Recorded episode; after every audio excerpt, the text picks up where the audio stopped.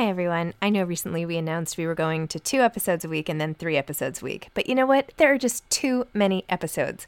So we are going to back to five episodes a week. Still a reduction from seven, but there were just too many interviews scheduled, and I didn't want to make all the authors wait for too long. So I hope you can keep up with me. Listen to one a week as you're on your way to work, or on your way home, or putting your kids to bed, or whatever it is you're doing. Moms don't have time to read books now, five times a week. I'm Sandra, and I'm just the professional your small business was looking for. But you didn't hire me because you didn't use LinkedIn jobs. LinkedIn has professionals you can't find anywhere else, including those who aren't actively looking for a new job but might be open to the perfect role, like me. In a given month, over 70% of LinkedIn users don't visit other leading job sites. So if you're not looking on LinkedIn, you'll miss out on great candidates like Sandra. Start hiring professionals like a professional. Post your free job on linkedin.com/people today. Planning for your next trip? Elevate your travel style with Quince. Quince has all the jet setting essentials you'll want for your next getaway, like European linen, premium luggage options, buttery soft Italian leather bags, and so much more. And is all priced at 50 to 80% less than similar brands. Plus, Quince only works with factories that use safe and ethical manufacturing practices. Pack your bags with high-quality essentials you'll be wearing for vacations to come with Quince. Go to quince.com/pack for free shipping and 365-day returns.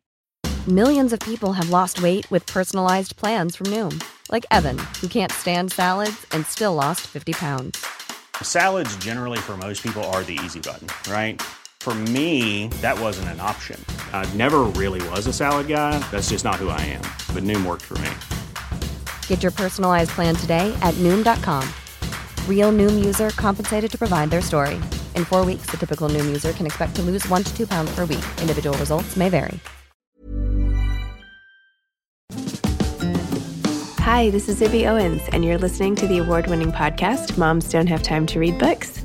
I'm also the host of Moms Don't Have Time to Lose Weight, and I'm the editor of the anthology, which you should run out and buy, called Moms Don't Have Time to, a quarantine anthology. All proceeds of that book go to COVID 19 vaccine research. And I'm the editor in chief of Moms Don't Have Time to Write, a new publication on Medium. And we're accepting submissions, so please send your personal essays there. And if all that isn't enough, you can follow me on Instagram at Zibby Owens, and my website is zibbyowens.com. Okay, now back to this amazing podcast. Peter Hoffman is the author of What's Good, a memoir in 14 ingredients. Peter is the curious cook's cook. As the former chef owner of Savoy and Back 40 restaurants, he trailblazed farm to table cooking in New York City. His opinion pieces have been published in the New York Times, Edible Manhattan, and Food and Wine. Hoffman served on boards of the Green Market and Chefs Collaborative and is a Slow Food NYC Snail Blazer Award recipient. On most market days, he can be found on bicycle, foraging Union Square Green Market for the best in seasonal ingredients, and partaking in its Village Green community life. Welcome, Peter. Thanks so much for coming on Moms Don't Have Time to Read Books to discuss What's Good, a memoir in 14 ingredients. Yeah, thanks, Zibby. It's great to be here with you. No problem. So, would you mind telling listeners about your book and how how you decided to even make this a book? What was the impetus for inspiration for starting it, and and why this format? Yeah. So let's see. The book is both a memoir, which is sort of my development as how I became a cook and then a chef and then an owner of a restaurant, running Savoy Restaurant and Back 40 for over two decades. And interwoven with that, sort of alternating chapters, is there's memoir chapters, and then there are chapters about ingredients following the progress of the seasons in a year in the green market at, at Union Square. And so in some ways it's it's a book that's about the business of being in the food in the food world and then the art and the passion sort of so that those ingredient chapters are my muses in in many respects. It's sort of like what keeps me fired up as a cook and interested in the work itself as opposed to sometimes that the business is what we have to get through to just keep it keep it moving along. So it's interesting in that it it it kind of toggles back and forth so that you come with me and you stay with me as the cook that I am and you're also learning about my growth and development and the challenges in the business and things like that.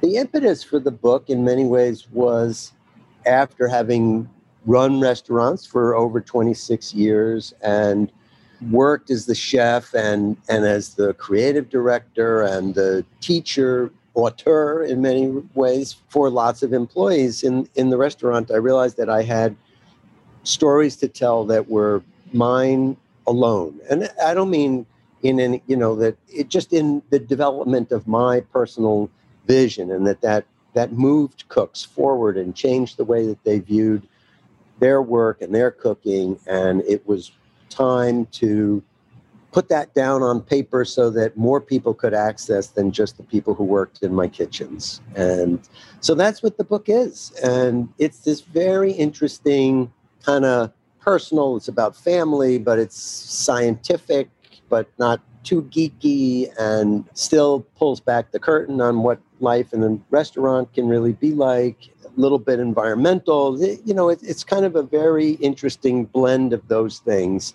that get in many ways go back right to what the title is, which is what's good, why are we why are we cooking, why are we living, what's what's it all about? And and to do that through foods that are not esoteric. They're they're ones that we cook with every day, that we go to the farmer's market and bring back into our kitchens and want to have a deeper appreciation for so that we have a deeper appreciation for sitting down at the table and sharing a meal together. Amazing. So, I have to yeah. say, I dog eared the, the chapter about strawberries, which are like probably one of my favorite foods. And you said that there's some amazing strawberry that's better than anything else you've ever found before. So now I have to figure out how to track this down. Well, next time you're so it, it's a three season berry. That's why it's called the TriStar.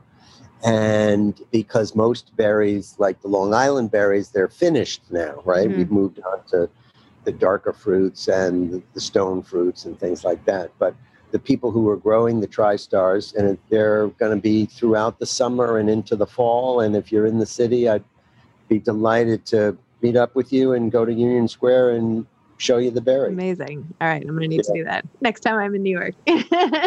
Perfect. Well, I was really drawn. Well, there were two things that I found particularly interest. One interesting. Well, many things, but whatever. One of them is that you were kind of a locavore or before this became a thing, and like this eating locally, sourcing ingredients, all of that became like kind of exploded as something cool and hip to do. Whereas mm-hmm. this was just your whole reason d'etre for sort of raison d'etre for how you were cooking to begin with. So that was one thing I wanted to talk to you about. And the other was like your very interesting family history and your mom's family from Nuremberg and the uh, like mm-hmm. all of the backstory and then how religion kind of weaves into your food and the celebration of Passover and all of that. So let's let's quickly talk about the the eating local piece of your aesthetic cooking aesthetic. So right, it's it's an aesthetic, not an aesthetic, right? Yeah. but you know, I, I think it there are a couple of answers to that. One is is that I I studied in France with a woman named Madeleine Kamman, and what she the world that she opened up for me was to really I already was having my problems with haute cuisine as a pursuit, as a culture, and as a cuisine here in New York City. And when I got to Madeleine's, she really just took me by the shoulders and turned me 180 degrees and said, What's really worth looking at is or are the regional cuisines of France and Italy. That's what she knew about because they are the foods and the dishes that grow out of a place. They grow out of the ecology of what grows here because of the geology and the rainfall and the exposure and all of that. And um, these are the dishes that reflect place and speak of place. And so I spent, I mean, that was kind of mind blowing, life altering for her to do that for me. And, and as I said, it finally turned me away from haute cuisine completely. And so I traveled around Europe looking for those regional foods and cuisines. And then when I came back to the United States, I was like, well, what does that look like here? And pursued that. And some of that was about beginning to make connections with growers who were growing foods in our region or maybe sometimes outside the region, but we're growing for taste and growing for excellence, not industrial production.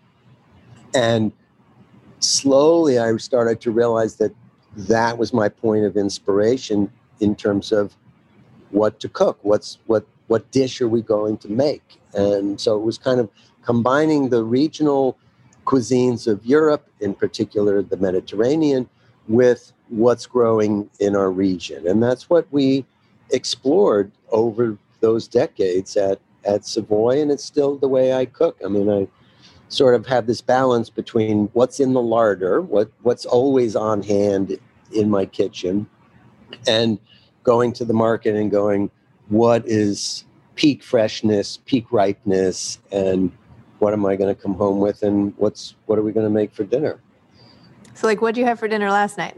So, dinner last night, it was kind, you know, it was interesting. It's descriptive, but it, you know, so it was sort of a pulled together little bit of leftovers in a certain way. So there was some corn that I had grilled, and we didn't eat all of it the prior night, and I made a salad of the cold corn, cold grilled corn with kimchi that was in the fridge and some cucumbers and, and ripe peaches. Hmm. So it was hot and sweet wow. and spicy. So that was sort of a relish to go with some barbecued parts of chicken, also kind of leftovers. I had bought a whole chicken, used most of it for a dinner for four people, and what was left were two legs and a thigh that I split for just Susan and myself, and that was marinated in garlic and parsley and some anchovies to bring sort of umami salt into the picture, the little bit of smoke from the from the barbecue, and then what was the th- oh, and then I made a potato salad with rice vinegar and fresh shiso from the garden. So interesting. You know, very light, very simple, easy cooking. All that you know, it was still hot yesterday afternoon, and and the stove was only turned on to boil the potatoes, and the rest of it was outdoors or already or already cooked. So, you know, awesome. Sorry, was, I, was just curious as to, uh, but that, yeah. that's, I mean, so interesting. All the different flavors and things that you wouldn't have thought would necessarily go together, but that's why you're right. chef. But anyway, so tell me a little more about your family and the background. And I also thought it was so great how you wrote about Hortense. Is that how you pronounce her name? Your your housekeeper growing up who cooked a lot at home and the influence of her and her cooking because i feel like most people do not discuss that so much in literature and you have a very literary sort of memoir here and anyway tell me about that decision to include her right so hortense was a wonderful person in my life and, and in my household. She was a black single mom, came from somewhere in the Carolinas. I'm not really sure where, part of that whole great migration northward. And she was a great cook. And so that was part of her skill set of how to, I don't know, get out of the South, get out of poverty. And she was esteemed for for that work, not just by our family and by me, but by others. And I spoke with some one of her descendants over the last year, and and and the lore in the family about her was that she was a great cook as well. So there's real truth to that. The chapter is a sort of a complex chapter, but it, it, it starts out by saying that my parents, as much as they cared about good food, they were very obsessed with health maybe economy as well, coming out of the Depression and coming out of the, the rationing of World War II. And they ate, it was margarine, what was the, the cooking fat in the house. And Hortense came into the house and she did some of the family cooking and she knew that butter was way better than margarine. And, and I quickly understood that she knew that she was a wise woman. And it's sort of like and she would always i don't know whether it was intentional or just again that there was she didn't use it all but on the days that that she would leave she would leave the half a stick of butter on a plate next to the to the butter tray where the margarine was. And so i quickly understood that the butter was better on toast than margarine. And i watched her cook and she taught me some things. And i mean i was less than 10 I'm not exactly sure what years I'm talking about, but she taught me how to make a roux and how to make bechamel and, and, and things like that. And I realized that she had she had deep knowledge. And so that so that was my entry into butter. And the chapter goes on to talk about butter and the role that it had in in French cuisine and sort of in my moment in some of those French restaurants was the moment of nouvelle cuisine and the beurre blanc, which was sort of the the light butter sauce, not flour thickened like a bechamel is, but it's sort of a more a la minute made sauce and how it pervaded, you know, everything was was finished. Vegetables were tossed in beurre blanc and fish was, you know, and it just was this, you know, it was over the top. And then I kind of turned my back on that. Part of that was also what Madeleine taught me. It was a moment in which people started to realize that olive oil was a great cooking fat. And olive oil, it was a couple of things. One is, is that I, I sort of make this whole analogy about emulsified sauces versus unemulsified sauces the idea that the french wanted to make everything look uniform and you know enrobe a piece of fish with with this sauce as opposed to maybe the more quintessential italian fish sauce for me which is salsa verde which is chopped up parsley and capers and some anchovies and olive oil and, and raw garlic and all that. And and all the parts are discernible right? There's no emulsification going on. And so that we're not hiding anything. And as i said all the parts are discernible. And and so that is a huge departure from french cuisine from french domination in what what is high end food. And so that's that's some of what that chapter is about and looking at that and then sort of talking about again sort of race and class issues how they played out in the restaurant because it was complicated. And lots of kitchens in New York City at least are are racially and class have a class division in them. There's sort of the prep cook world and then the the line cook world and I pushed against that and didn't really want to have a class of, of prep cooks. But in time, other chefs who came in from other places convinced me that the financial viability and increased productivity would be improved if we did that. And, you know, you gain certain financial viability, but you lose a certain culture and teamwork in a certain way and a, and a certain connection to the to the craft itself. I mean, so that if you have a butcher, I had a great butcher. My my line cooks didn't really learn and practice how to cut fish and cut chickens and and all of that any longer because there there was a skilled guy who rocked that out every day. And so it's harder to develop one's artisanal practice when you have that kind of division of division of labor. So I pushed against it, but I still had to figure out how to be, you know, financially viable in, in the restaurant world in New York City. So I'm Sandra, and I'm just the professional your small business was looking for. But you didn't hire me because you didn't use LinkedIn jobs. LinkedIn has professionals you can't find anywhere else, including those who aren't actively looking for a new job, but might be open to the perfect role, like me. In a given month, over 70% of LinkedIn users don't visit other leading job sites. So if you're not looking on LinkedIn, you'll miss out on great candidates like Sandra. Start hiring professionals like a professional. Post your free job on linkedin.com/people slash people today. Mom deserves better than a drugstore card. This Mother's Day, surprise her with a truly special personalized card from Moonpig. Add your favorite photos, a heartfelt message, and we'll even mail it for you the same day, all for just $5. From mom to grandma, we have something to celebrate every mom in your life. Every mom deserves a Moonpig card. Get 50% off your first card at moonpig.com. Moonpig.com. Millions of people have lost weight with personalized plans from Noom, like Evan, who can't stand salads and still lost 50 pounds. Salads, generally, for most people, are the easy button, right? For me, that wasn't an option. I never really was a salad guy. That's just not who I am. But Noom worked for me.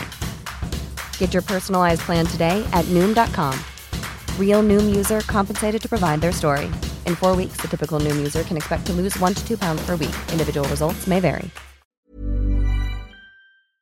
So that's a little bit of what that chapter is. And so as you can see, it's it's everything. It's sort of like I'm talking about what it was, what was go, what was in my refrigerator when I was seven, and who was in the house. Hortense, who taught me to love food, and then French restaurants, and then into my kitchen, and you know, and my wonderful butcher. So all the ingredients for your restaurant success, Yeah. essentially. Yeah. Um, so, by the way, what so what are you doing aside from writing this book and everything? What is what's your plan now? Like, what's your Well, you know what I've decided is that I- mean I I thought pretty much that I was done with the restaurant business once I closed the restaurants. I was burnt out. I tell that story in in the book uh, about some of what got hard and where I got discouraged. And I spent I was working on the book prior to the pandemic, but the pandemic was an incredible kind of focusing agent for me. There was nowhere to go, no, obviously, you know, nobody to get together with. And so I would just go to my desk and work. And I came out of it with a book and came out of it realizing that I'm a writer. I'm not a and a food thinker, a food advisor, but I'm not a restaurateur anymore. I'm, I'm done with that. So I'm doing a little consulting work and I have some ideas about what a second book might look like or pieces of it. There's there's a way that there were ingredients that I didn't get to cover in the book because it wasn't really an ingredient. I mean, it has an ingredient base, but I wanted to just sort of do this arc through the growing season, and then there were ones that got left out. So I'm going to go back and do those and tell those stories and figure out how to bring them together in a in another way. if you were just starting out now in the restaurant world, what would you do it again? Like what like with today's Yeah. in today's climate?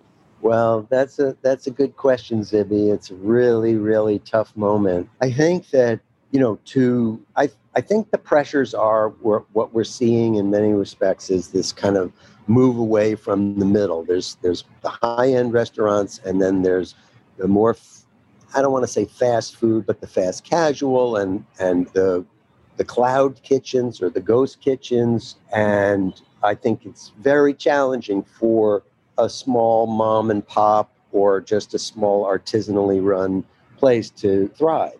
And but as a the goal of setting up a way to explore cooking and to to develop one's cuisine, I think there's still a lot of drive for that in young cooks who find that passion. And so were I 30 today, like I was when we opened the restaurant, yeah, I, I think I would. I would find another way to try and make the equation work. It looks different. We have to figure out how to take care of all the people who are part of the operation in a way that is less exploitive than what the business has traditionally looked like. And that may mean that dinner has to cost more to the diner, but that's that's the real cost of dinner. And somehow we have to, as diners, we have to adjust to that, that it's not just that that's not a high-end experience, but that's what what it means to have somebody cook for you or what it means to have an artistic mind building a menu for you. Interesting. Okay, and then in terms of writing, what advice Yeah. would you give to an aspiring author af- having just completed this? Yeah. Well, one of the things that was great for me, Zibby, was that I had a writing group. Okay. I wasn't really able to wrangle myself to the, you know, meet my own deadlines kind of thing, even though I tried to work at it every day. But having a group that met on a regular basis, for me, it was basically monthly and needing to bring a piece to that. And so that was one, a cha- an, another chapter was a, was a great impetus. And in the beginning, I mean, it still was this, but the but the people, I, I was the only kind of non-real writer in in the group. Everybody else, they were English teachers or ghost writers and things like that, and and so I didn't always feel competent to critique their work, but in time I realized that I am perceptive and have perception as as a writer or as a reader and listening to that conversation of listening to other people talk about both my writing and other people's writing, it really upped my game. And I became a much better writer and a much better critic, or, you know, of, I don't mean in a snotty way, but just as a, a critical thinker. And so my writing improved dramatically because of that writing group and those relationships. So, highly recommend not being alone with it and just getting comfortable putting it out there. And even if people kind of like I would come home in the beginning feeling like, you know, my, my piece had been torn to shreds, but and so a little discouraged, but still knowing that people were encouraging me and that I should keep going. Excellent. Great advice. Yeah. I know I'm always so afraid to show people. And then they have comments, and I'm like, oh, but your comments are right. yeah. Well, you know, that's the thing is, first of all, is, is that not all the comments are right. Not all the but comments. The, yes. But that's the thing is, is like, so you listen to, it's not so much like, she didn't know what she was talking about, you know? So it's like, you just go like, okay, that one I don't agree with. But the ones that do make sense, you go, yes, I already know that. Mm-hmm. And so there's a honesty that you can have with yourself and go, yep, that's true. And go back and go, okay, I want it to be better. Yep. So it's, it's good to, good to share it. You know, there's some way that we, we feel secretive about it and we're protective, but in fact, it's going to be a better product and our editor is going to be happier because it's far further along because someone has helped stimulate our thinking and made us up our game. Yes, 100%. Yes. Excellent. Well, Peter, thank you so much. Thanks for talking about what's good. Oh, it was wonderful to talk with you, Zibby, and, and I'm glad you enjoyed it and thanks for sharing it with all your peeps. My pleasure. Now I'm now I'm hungry. Now I got to go have some lunch after all this talk about food. So Okay. Right. See you at the farm Bye-bye. stand. All right. Bye-bye. Thanks for listening to this episode of Moms Don't Have Time to Read Books. Don't forget to follow me on Instagram at Zibby Owens and at Moms Don't Have Time to Read Books. Also, sign up for my newsletter at zibbyowens.com and sign up for my virtual book club and meet lots of authors on Zoom every other week. Thanks so much to Steve and Ryan at Texture Sound for the sound editing. And thank you to Morning Moon Productions for providing this fantastic intro and outro music.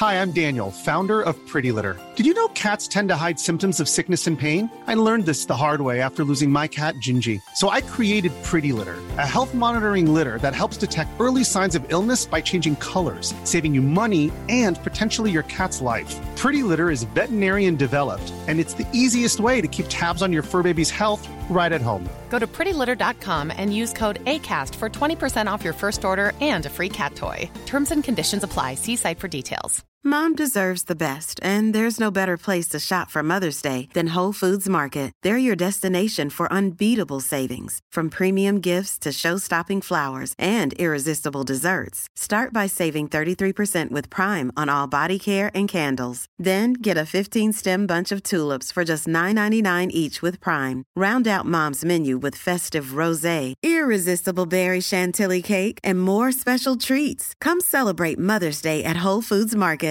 Mom deserves better than a drugstore card. This Mother's Day, surprise her with a truly special personalized card from Moonpig. Add your favorite photos, a heartfelt message, and we'll even mail it for you the same day, all for just $5.